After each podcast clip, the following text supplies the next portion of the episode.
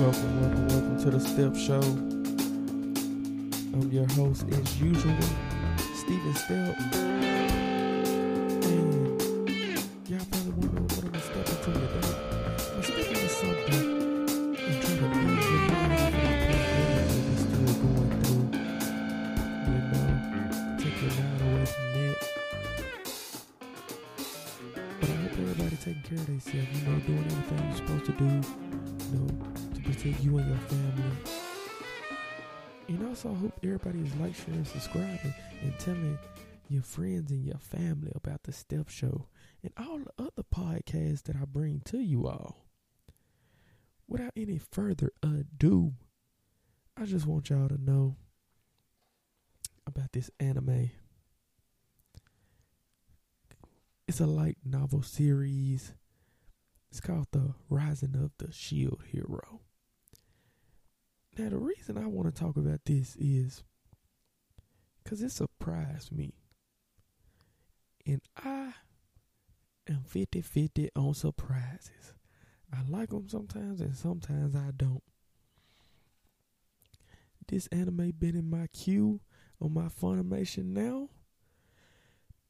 for a good minute. Probably was going to be on there to the point I wasn't going to watch it. I'm just be honest with y'all. But I must have got bored. And I said, okay, I'm gonna watch it. I'm going to just watch one episode. Well, when I watched that one episode, I got hooked. Watched the second one. Watched the third one. Watched the fourth one. I'm pretty sure y'all get it at this point. Now, I got to tell y'all. Let me tell y'all about what it's about. Now, by the title, it's about a shield hero and his rising. Now, let me get deeper into it. So, four individuals are teleported, summoned from their world, the real world, to a video game world. And they're considered the four cardinal heroes. One of them being the bow hero, the spear hero. I want to make sure I get it right. The bow hero, the spear hero. I think the sword hero. I could be wrong, y'all. I really could. And then the shield hero. Now, think about it as a game.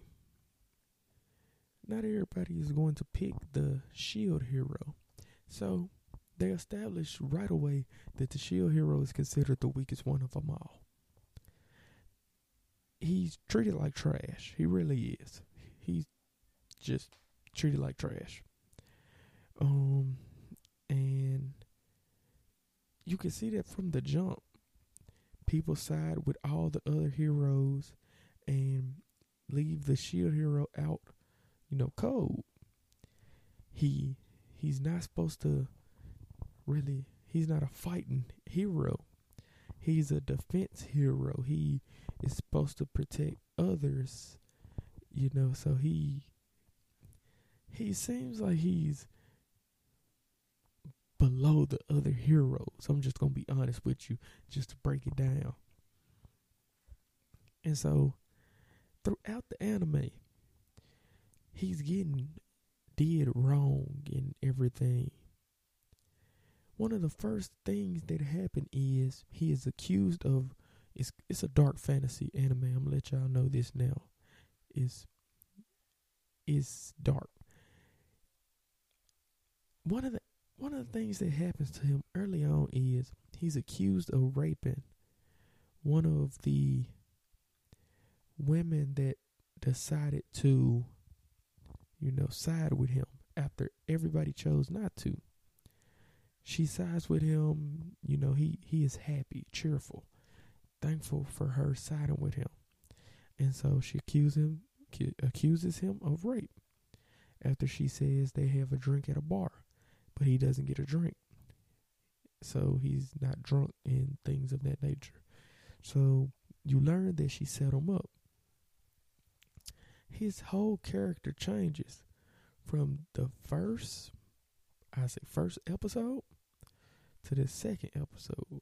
His character basically snaps. He changes. He doesn't believe in people no more. He throws everything out the window of him being like, I really care about, like, he be upbeat, y'all. He really be upbeat. All that is thrown out the window.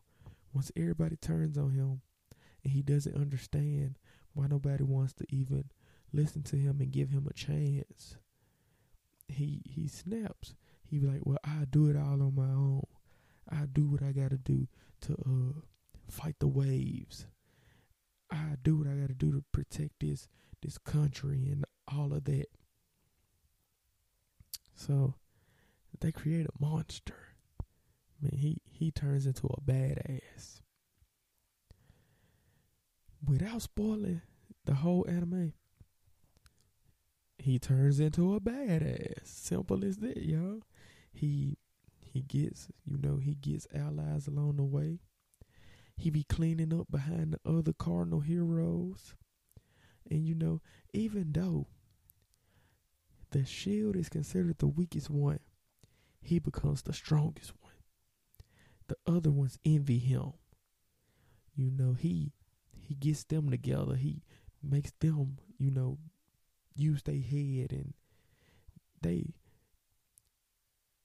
as it goes on, it's explained why, people don't like him and things of that nature. And, it's a lot of misconceptions and a lot of deception in the anime.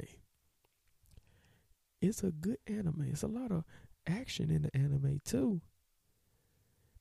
I mean, I ain't gonna lie. I'm not always emotionally invested in the anime. This one got me emotionally invested for the simple fact I was mad at them folks for doing no for me, not for me like that. But at least Raphatelia, she stayed by that main side. Like they did, that's the shield hero, just to let y'all know, not for me. They did him dirty from the jump, and they continued to do him dirty.